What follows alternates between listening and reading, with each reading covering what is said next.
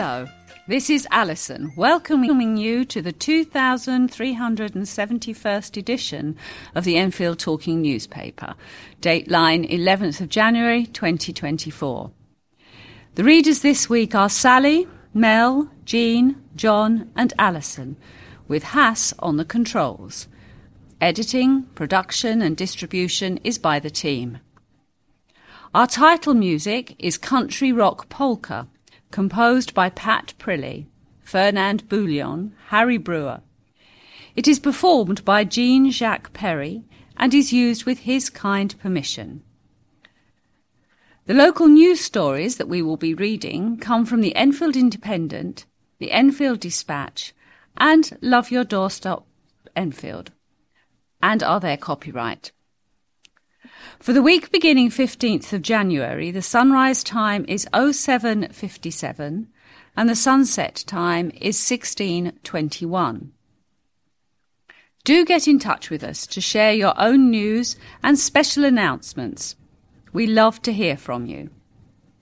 If you have any comments about the Enfield Talking newspaper, please phone Diane de Jersey on 07899 54582. She is your listener's representative and will be pleased to help you. Now, John will read the lead story. And my question is why is walking good for you? Many underestimate the power impact walking has on physical and mental health. No matter the distance, a walk can do wonders. And here at the Nightingale Cancer Support Centre, have top six reasons why you could get up and get outside. When your feet wander, your mind wanders. The endorphins released will, will leave you in a great mood, and research has found that highly active people tend to have lower stress rates than less active individuals. So, if you're used to jumping into a car or getting on public transport, opt to walk for a change. So it gives you a chance to explore your local area and find things that you haven't noticed before. Walking is an aerobic exercise full of repetitive and rhythmic movements which get your heart, lungs, blood vessels and muscles working lower than the risk lowering the risk of heart problems. We're not talking about weight loss. No matter what your pace, walking helps burn calories tones and strengthens your muscles, which all leads to a healthy and happy body.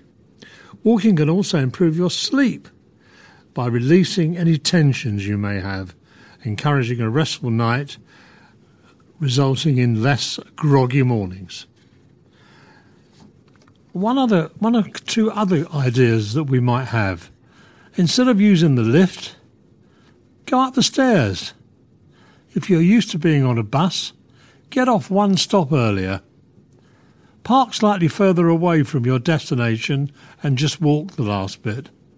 And walking up and down every aisle in the supermarket can also help.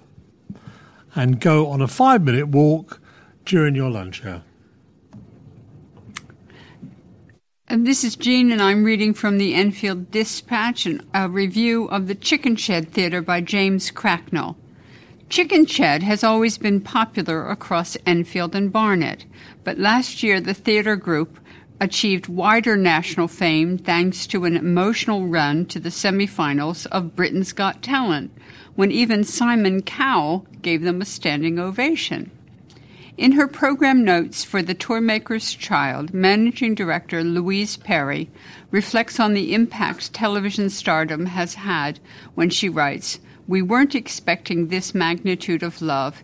It was as if the door we had been pushing against for, for so many years was suddenly opened, and the room we fell into was filled with hundreds of balloons with our name on them. It felt amazing, beautifully overwhelming, and convinced us even more that this needs to spread to show the world what it can be. Understandably, there has been a surge of interest in Chicken Shed's show since last April, with tickets selling fast and perhaps putting a little bit more pressure on the theater's young performers to live up to the hype. I never doubted they would. I've been watching the annual Christmas shows since 2016, and I've yet to see a performance I could describe as anything less than fantastic.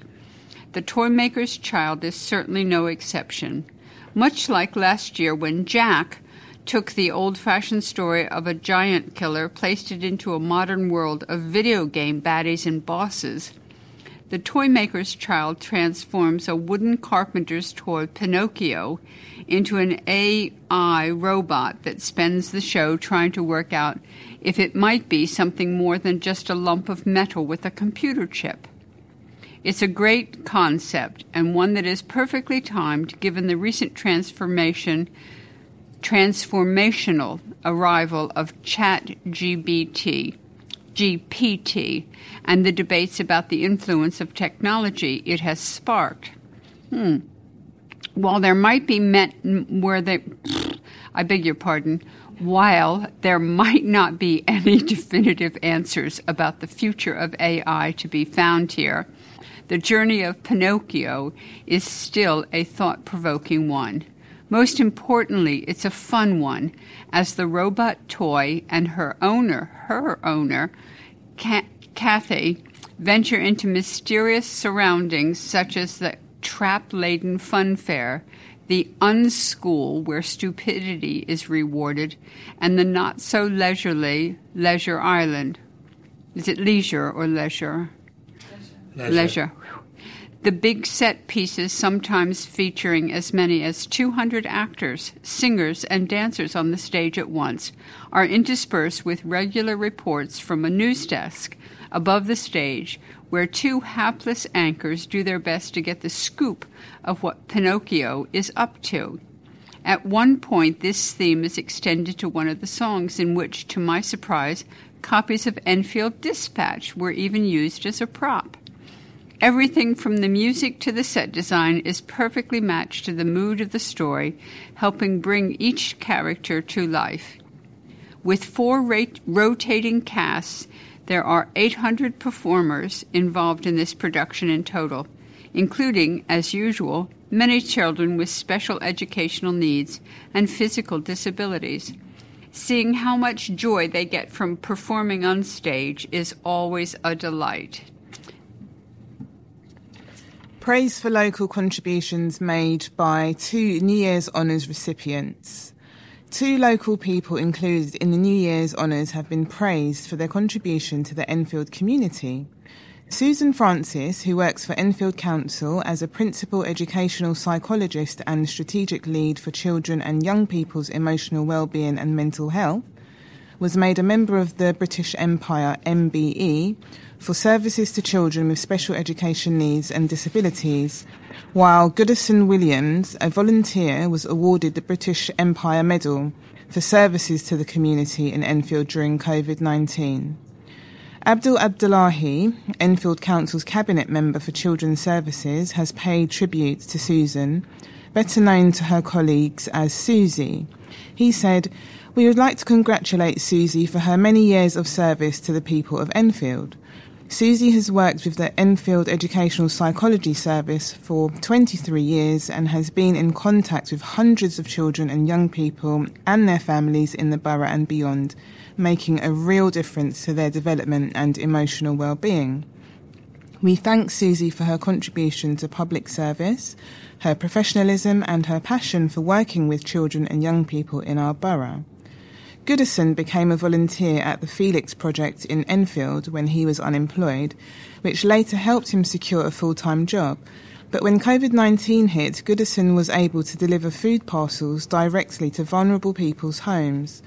Goodison is also a long-time member of Gospel Temple Apostolic Church in Ponders End, which does a lot of work in the community, and it was Pastor Jason Young who put him forward for the British Empire Medal. It was unexpected but wonderful, Goodison told the dispatch on finding out about the honour. Jason put my name forward and I am very grateful. It is nice to be recognised. With Gospel Temple, Goodison organised a youth retreat in Suffolk for deprived local children, made possible thanks to his own fundraising efforts. Jason said, with the help of volunteers from within the community, he delivered a fundraising dinner that successfully raised all the finances that he needed to send local children to the Youth Congress in Ipswich. When the children returned, they said that the retreat gave them confidence in themselves and the desire to want to take up drama classes to improve their self esteem. Through his work with the Felix Project between 2017 and 2018, Goodison collected over a tonne of surplus food from supermarkets that would otherwise have been thrown away to redistribute those to those in need. He also led fundraising campaigns at Asda Edmonton Green and participated in Christmas carol singing events at Sainsbury's Enfield, Morrison's Enfield, and Tesco Ponders End. Using his own experience of being unemployed between 2016 and 2019, Goodison reached out to other unemployed people to help shape their future and get back into work. He now leads a ministry providing support to men in the community. Jason added, To think that an ordinary person who lives in a relative obscurity could be chosen for a British Empire medal has left us all gobsmacked. Uh, this is an article from the Independent newspaper. Uh, mayoral candidate will abolish ULEZ, LTNs, and congestion charge. An independent London mayoral candidate has pledged to abolish low traffic neighbourhoods, the congestion charge, and the entire ultra low emission zone, ULEZ.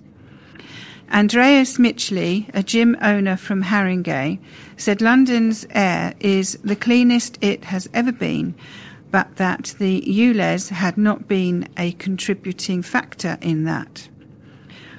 Asked what has caused improvements in London's air quality in recent years, he told the Local Democracy Reporting Service, LDRS, I'm not an expert in that, but this is what the stats and data are telling us the ULEZ has had such a minimal effect it can't even be correlated to improved air quality. Pressed on whether he was able to account for London's reduced air pollution, he insisted, well, it certainly is not ULEZ. He later suggested that advances in technology may have played some role. A recent analysis using Transport for London TFL data found that ULEZ has averted more air pollution than is produced by the capital's airports or its river and rail transport combined.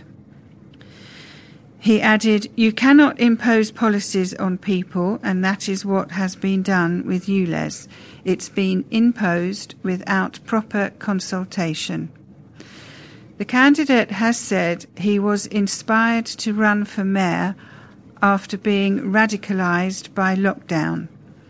He was fined for attempting to keep his Wood Green gym open during lockdown, but this was overturned in court. Mr. Michli told the LDRS it was basically the way the government acted in a tyrannical fashion, telling people what they can and can't do, imposing legislation on us, and that's why I'm running for mayor. The candidate has put health at the centre of his campaign, pledging to provide free gym memberships for Londoners, which would be paid for by City Hall. Mr. Michli has promised to abolish net zero targets. He said net zero targets aren't benefiting Londoners in any way, as far as I can see. They are costing businesses, they are costing people, they are making things more difficult. They're making the traffic worse in a lot of places. It's a negative road we're going down here. The next article is taken from the Enfield Dispatch with the headline Cuts to Library Service Feared as Council Issues Latest Warning Over Finances. Fears have been sparked that Enfield Council is considering cuts to its library service as it attempts to close a £39 million hole in its finances. The Council is set to launch a consultation this month as it draws up a new library services strategy. However, the leader of the opposition Conservatives has called the move a smokescreen for cuts. In its report setting out the reasons to draw up a new library strategy, published at the end of November, the Council states that it must make savings of £39.4 million in 2024 25 and that there is a forecasted budget gap of £118.7 million for the five years through to 2028 stroke 29. Even though no specific plan to make cuts to the library service has yet been ama- announced, the report warns it is inevitable the savings will need to be made now and in years to come across the Council in order to set a balanced budget. The report later adds the Council is under a duty to provide a comprehensive and efficient library service.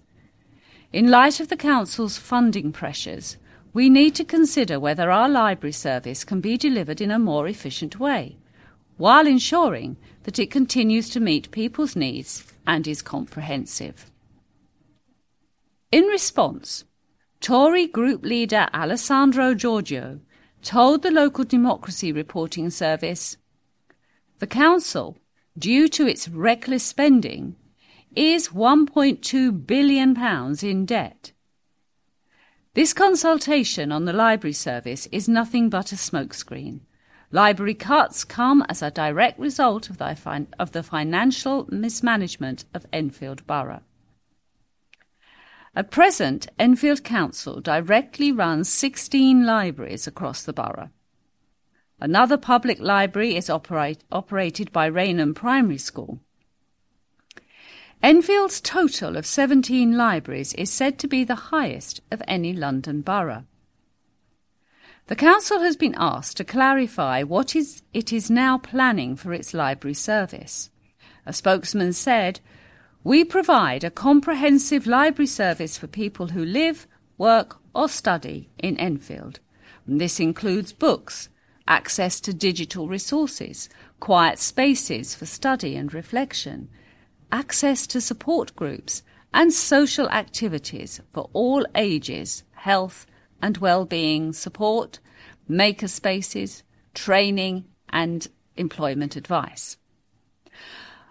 Our phase one engagement is to find out more about how people are currently using our libraries, their experience of them, and how we could deliver our library service more efficiently. We will use the feedback and ideas we get through this engagement to help us develop a draft proposal for a new library strategy for Enfield and consult on this in summer 2024. The engagement is expected to launch in December 2023 and will last for 12 weeks. Superloop buses arrive in Enfield. The Superloop, Superloop Express bus service has been launched in Enfield. Transport for London launched the SL1 bus route between North Finchley and Walthamstow via New Southgate, Arnos Grove, Palmer's Green, and Edmonton. On Saturday, the 9th of December, it started. The Superloop concept was announced last March as ways to improve public transport connections between outer London boroughs, providing express buses that only stop at limited places to make them fast and much more easy to go with.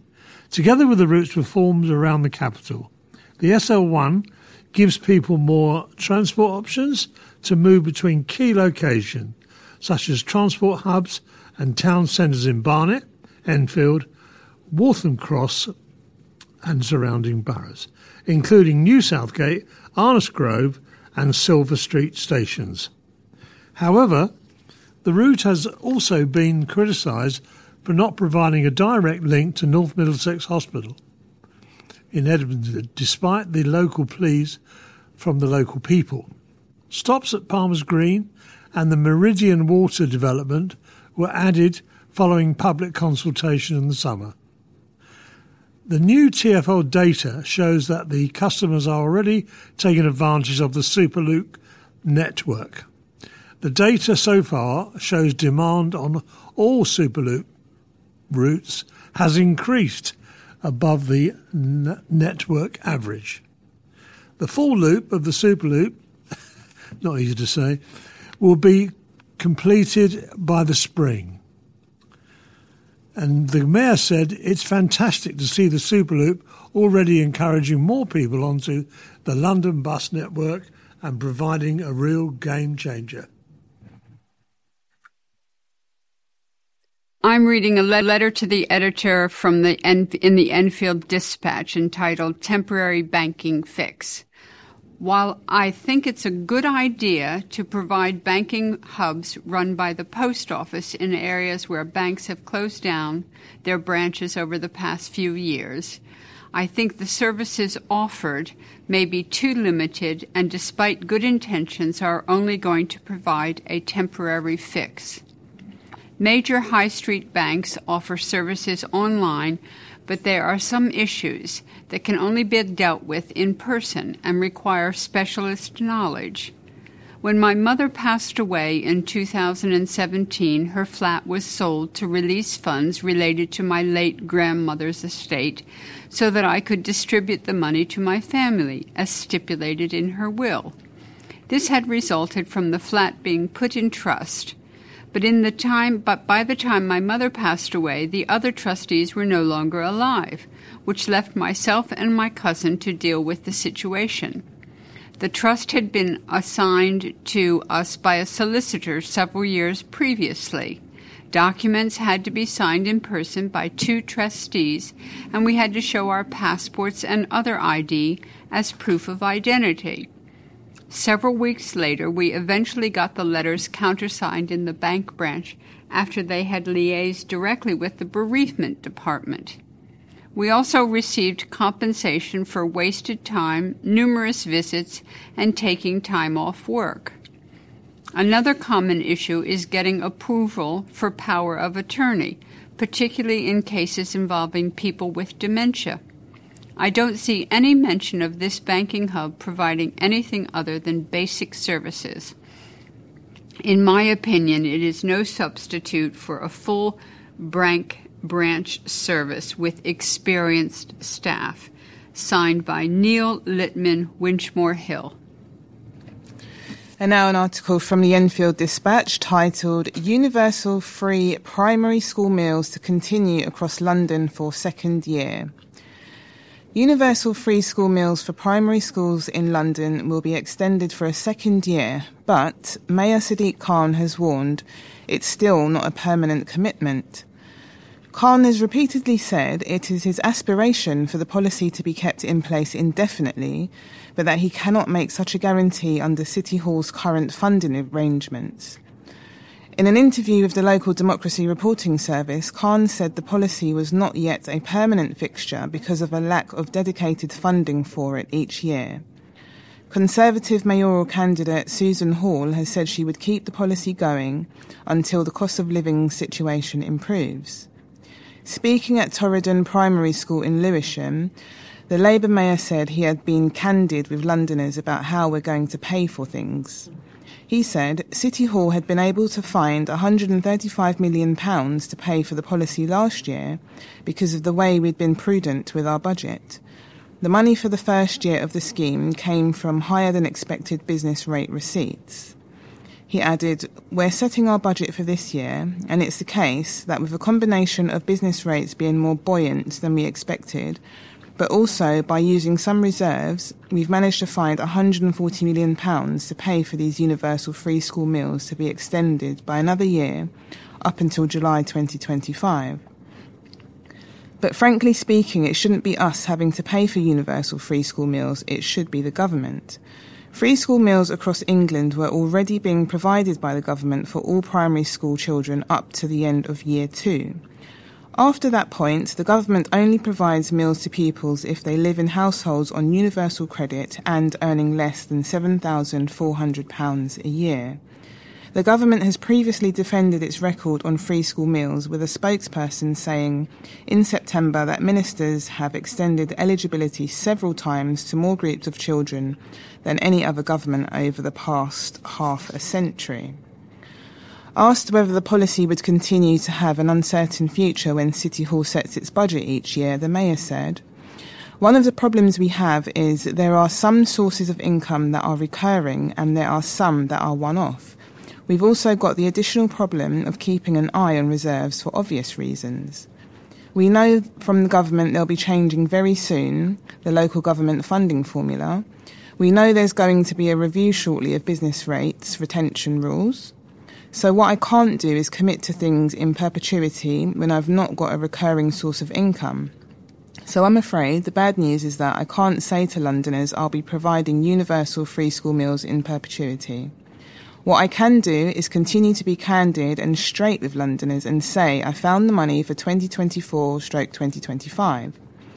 The Mayor said City Hall had continued to listen and engage with schools and boroughs and had decided to increase the amount allocated to each individual meal from £2.65 to £3. Asked whether he will be making any other big announcements ahead of seeking re election for an historic third term at City Hall on the 2nd of May, Khan said, Nice try. Wait for the manifesto in relation to what we're going to be offering in the third term.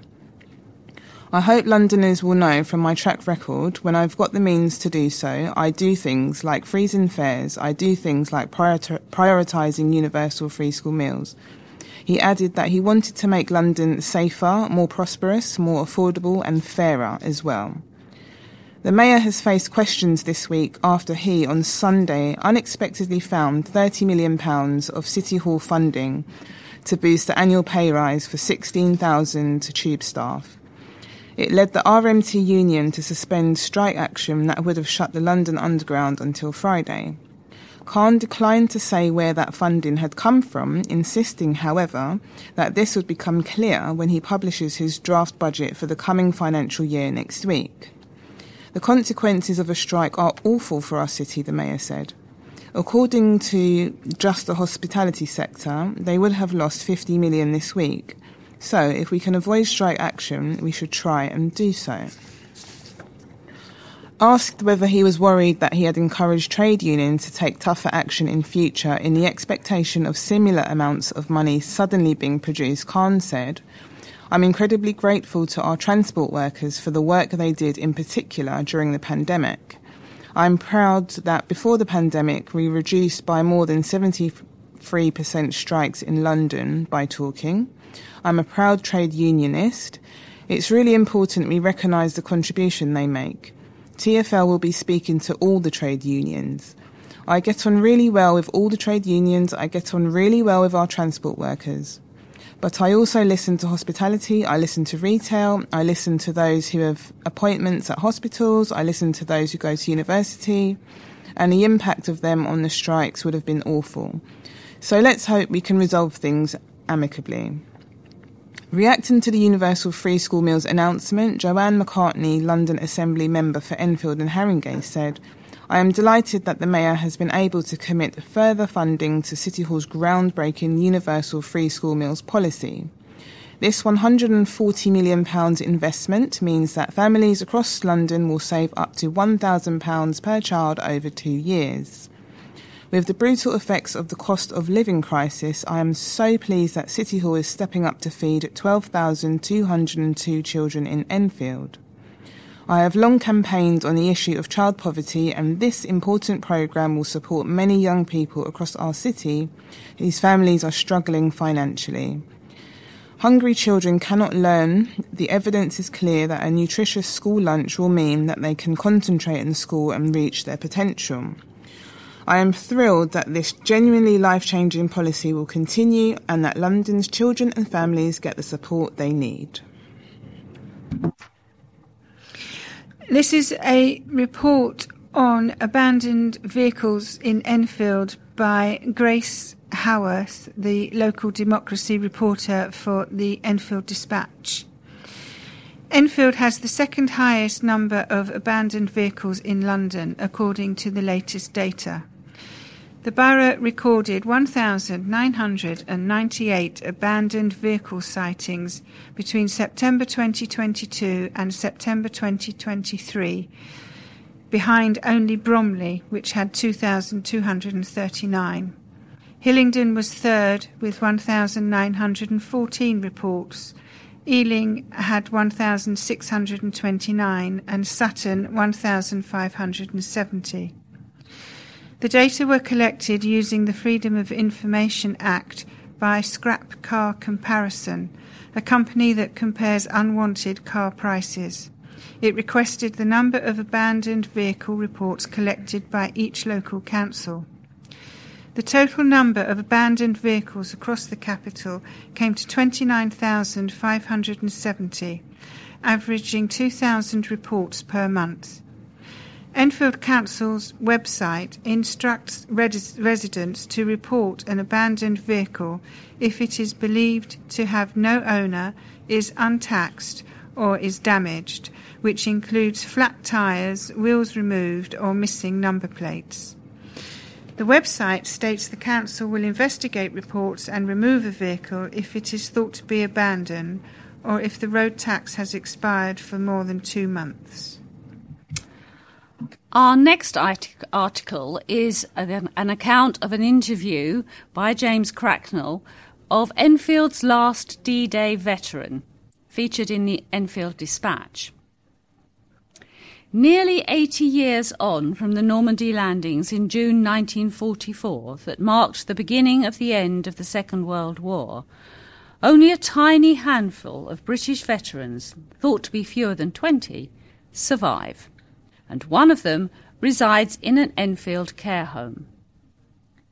Donald Hawkins moved to Elsing House in Forty Hill last year at the age of 102 having previously been living at his home in Winchmore Hill, where he had resided since being relieved of duty in 1946. As one of a dwindling number of D Day veterans still able to talk about the events of 1944, Donald has become more open about recounting his memories, and last month shared his story with the Dispatch. It was a big boat we went over the channel in, and we didn't disembark for two days, he says. For the landings, I was a dispatch motorbike rider, taking messages from one unit to another.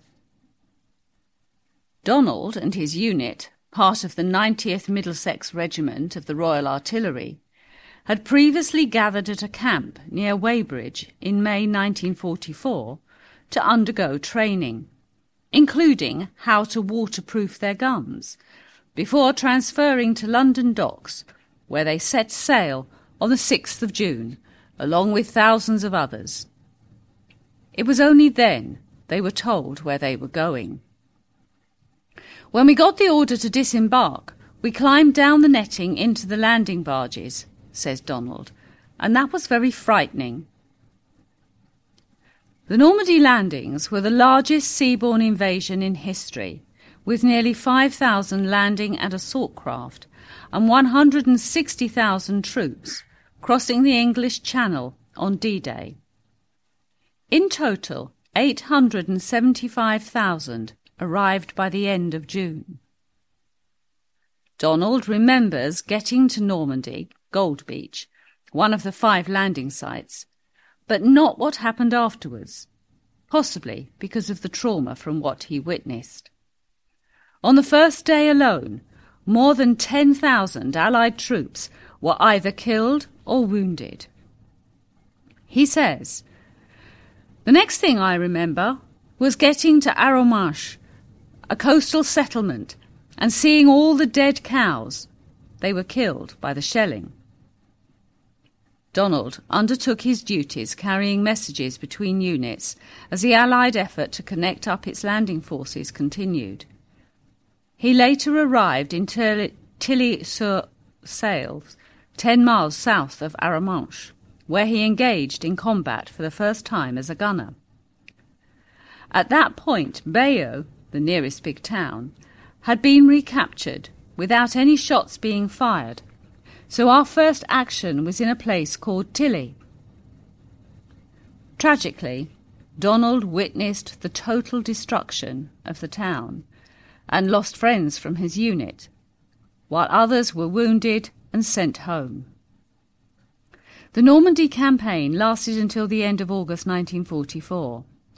Troops moved from one town to the next, gradually liberating the French people from Nazi occupation.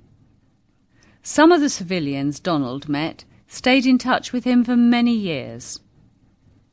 I met some lovely French people out there, he says. They appreciated what we did. I made friends who later came back to visit me. In total, 22,442 soldiers from 30 different countries died while serving in British units during the Normandy campaign. Donald would go back to visit every year on Remembrance Day until travel was disrupted during the pandemic and ill health. He's now in a wheelchair, made the journey difficult. In 2022, however, Donald was able to attend the launch event for the British Normandy Memorial near the village of Vers-sur-Mer, which has since become the focal point of commemorations. Donald is even a trustee of the memorial. He says, I used to enjoy going to Normandy every year. We always stayed in the same hotel. In Cabourg, a seaside town, they really done me proud and gave me the freedom of the city. They had a special party for me.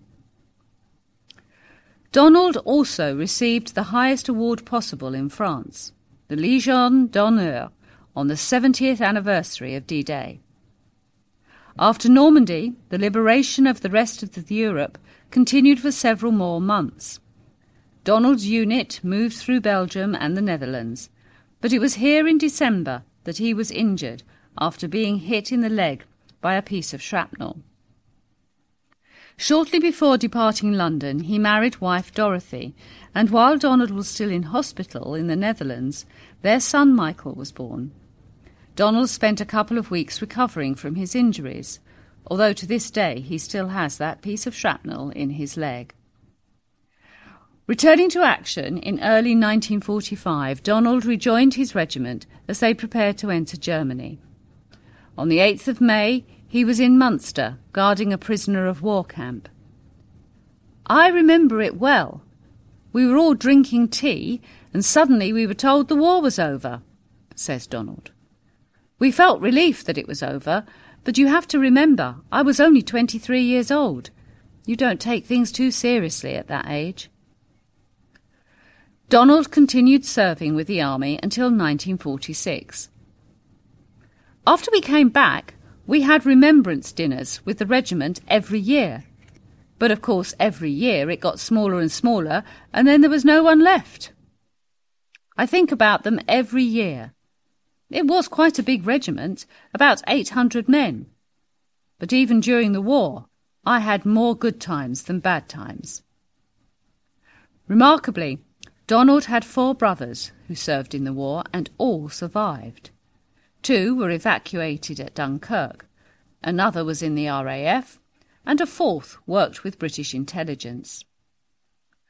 Donald grew up in Buckingham, but it was in Winchmore Hill where he and Dorothy lived after the war and had their family. Eldest son Michael now lives in Suffolk. Second son Alan lives in the United States, while daughter Susan still lives locally in Southgate. Donald also has three grandchildren and three great grandchildren. It was also in North London that Donald's career in the butchery business took off. Before the war, he had been a butcher's apprentice, and after returning, Donald worked his way up to become the managing director of a company that boasted shops all over London. Well, after being in the army for seven years, I had to work hard to gain the experience I needed, he says.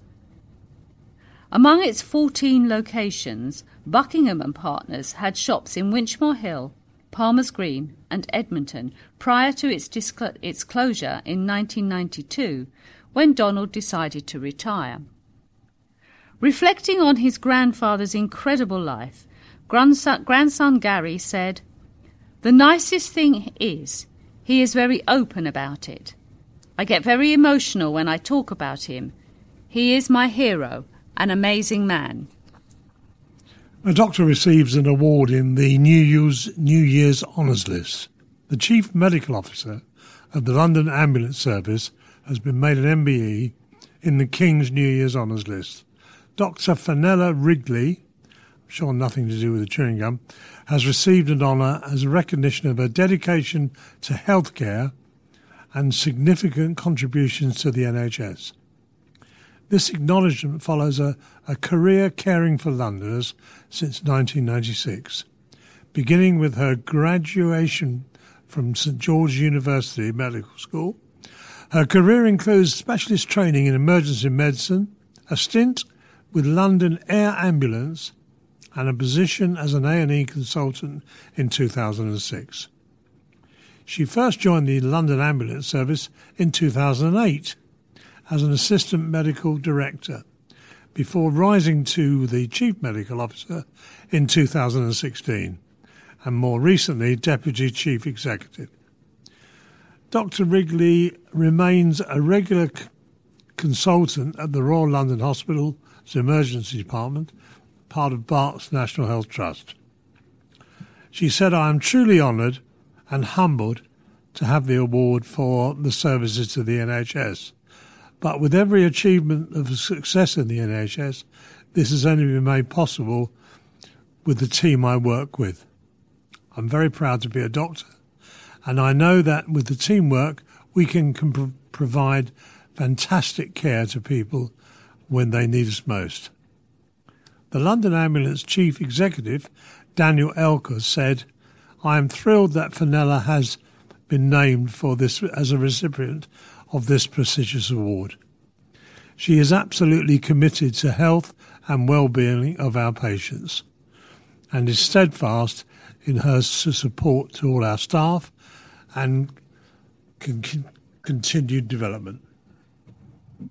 And this is from Enfield Dispatch again, from Meridian Water, Award for Council led scheme.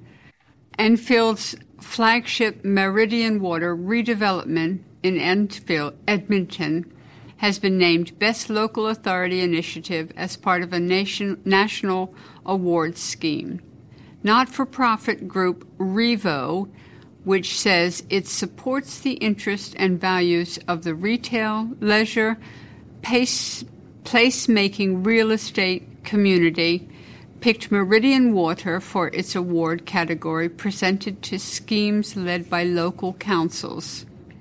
The award reflects recently completed milestones, including the completion of the first council homes on the site three months ago and the opening of Enfield Construction Skills Academy and the creation of a temporary community garden. Council leader Nesil Caliskan said, We are thrilled to see Meridian Water receive another award for Enfield Council's innovative approach to public se- sector regeneration schemes. 2023 has been a big year for the project, with several major milestones achieved. Meridian Water is rapidly picking up pace and becoming an example to other councils on how regeneration can benefit everyone. Khan claims London is suffering from cost of Brexit crisis. Sadiq Khan has warned of a cost of, of, Brexit crisis after City Hall claimed that the average Londoner was £3,400 worse off last year because of the UK's departure from the European Union. In a speech to the London government dinner at Mansion House tonight, Thursday, 11th of January, the Mayor will call for a new settlement with the EU to turbocharge our economy and help raise living standards. Research commissioned by City Hall and conducted by Cambridge Econometrics has found that in 2023, the capital's gross value added GVA was £30 billion lower as a result of leaving the EU. Across the UK, the figure was estimated at £140 billion. City Hall said this suggested the average Londoner was £3,400 worse off last year due to Brexit, compared with the average Briton being £2,000 worse off. In his speech, Khan will say, It's now obvious that Brexit isn't working. The hardline version of Brexit we've ended up with is dragging our economy down and pushing up the cost of living. It's making food more expensive adding to the acute pressures on households and having an ongoing detrimental impact on industries that are crucial to our success, such as hospitality, construction, and financial services. In addition, the report found that the UK in 2023 had 1.8 million fewer jobs compared with a projected scenario in which Brexit did not happen.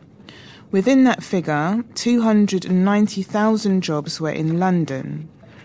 The research separately concluded, however, that Brexit will further widen the productivity gap between London and the rest of the UK over the next decade due to a larger project- projected slowdown in GVA growth in the rest of the UK relative to London. Khan says that Brexit is not a peripheral concern that we can leave in the past adding that he agrees with Shadow Foreign Secretary David Lammy on the need to build a closer relationship with the EU. A government spokesman told The Guardian newspaper three weeks ago that the UK economy has grown faster than Germany, France, and many European countries since the departure from the EU. We acknowledge there remain some issues and we are listening to businesses and acting on their concerns by working closely with the EU on solutions, they said. In December, Chancellor Jeremy Hunt signed a financial services deal with Switzerland, with the Treasury saying the agreement was only possible due to new freedoms granted to the UK following Brexit. But Khan warns that London continues to be badly affected by severe worker shortages and requires an approach to immigration guided by facts, not fear mongering. He made similar remarks at last year's London government dinner. The mayor will also say that small minded politics threatens the capital's precious values and what makes London so special. In a passage about the rise of populism, he adds, More and more we see the politics of us versus them seeping into our national discourse, and into the politics of the US and countries across Europe. We cannot allow it to take hold here in London. The last line appears to be a reference to Susan Hall, Khan's Conservative opponent in May's London mayoral election. At the start of the year, Khan claimed she was part of the extreme right, likening her to Donald Trump and the Dutch politician Geert Wilders, and calling her someone who has repeatedly promoted divisive and racist content on social media while attacking women and the black community.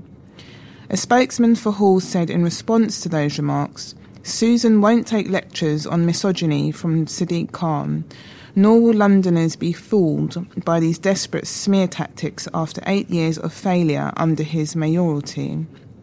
Londoners deserve so much better in 2024, with less crime and an end to his unfair ULEZ expansion, and Susan is determined to deliver it. Uh, thousands rally to support Palmer's Green pub threatened with losing licence, a report in the dispatch. Almost 2,000 people have signed a petition in support of a Palmer's Green pub that could lose its licence following local noise complaints. The Fox in Green Lanes, which reopened in February last year after a major refurbishment, has paused all its live music events after being threatened with losing its premises licence by Enfield Council. Several residents living in the newly built block of flats adjoining the pub have complained to the council over noise levels from the pub, prompting a review of its licence. The dispatch understands that an upcoming sub licence committee hearing on a date to be confirmed will now decide whether the Fox can keep its premises licence. Pub manager James Sharkey said, The Fox is not just an ordinary pub. It is an integral part of our cultural fabric that brings together people from all walks of life through its music events. Stripping away its music license will not only diminish our rich cultural heritage, but will also lead to economic disadvantages for Palmer's Green. The Fox has been hosting regular live music nights as well as various other entertainment for the last year among the acts to play there have been rock act Redriff. The cover band's drummer, Neil Littman, told the dispatch, I have been playing in various bands for over 40 years and think live music is important to the local community and it brings people together and encourages other musicians to aspire to playing in front of an audience. Following our debut at the Fox, we were offered two further gigs. I think it is this is a shame as in times of economic hardship it is important for venues like the Fox to demonstrate they are a community asset and demonstrate their value to the area. The dispatch has seen a copy of the application to review the Fox's premises licence, which states the prevention of public nuisance licensing objective has been undermined. A statutory nuisance abatement notice has been served and subsequently breached. This is in relation to the considerable number of noise complaints received from local residents who are being disturbed by live and recorded music from the Fox. The complaints detailed on the application state that residents are being kept awake on Friday and Saturday nights because of music from the pub, and that they could even hear the hand dryers in the toilets. On one occasion last September, lyrics to Sweet Caroline could be heard very clearly and was evident that the audience was singing along. Following an inspection from a noise officer, they observed that it appeared that there was no or very little sound insulation between the pub and the flats.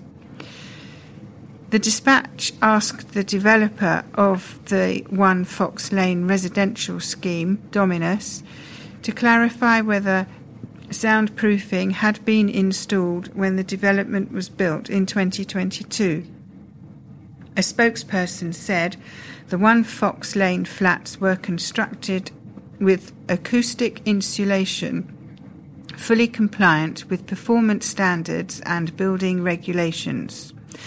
Nevertheless, we empathise with the concerns raised by the community on both sides. We have been actively engaging in dialogue and taking actions with stakeholders to explore additional measures that could further alleviate this issue.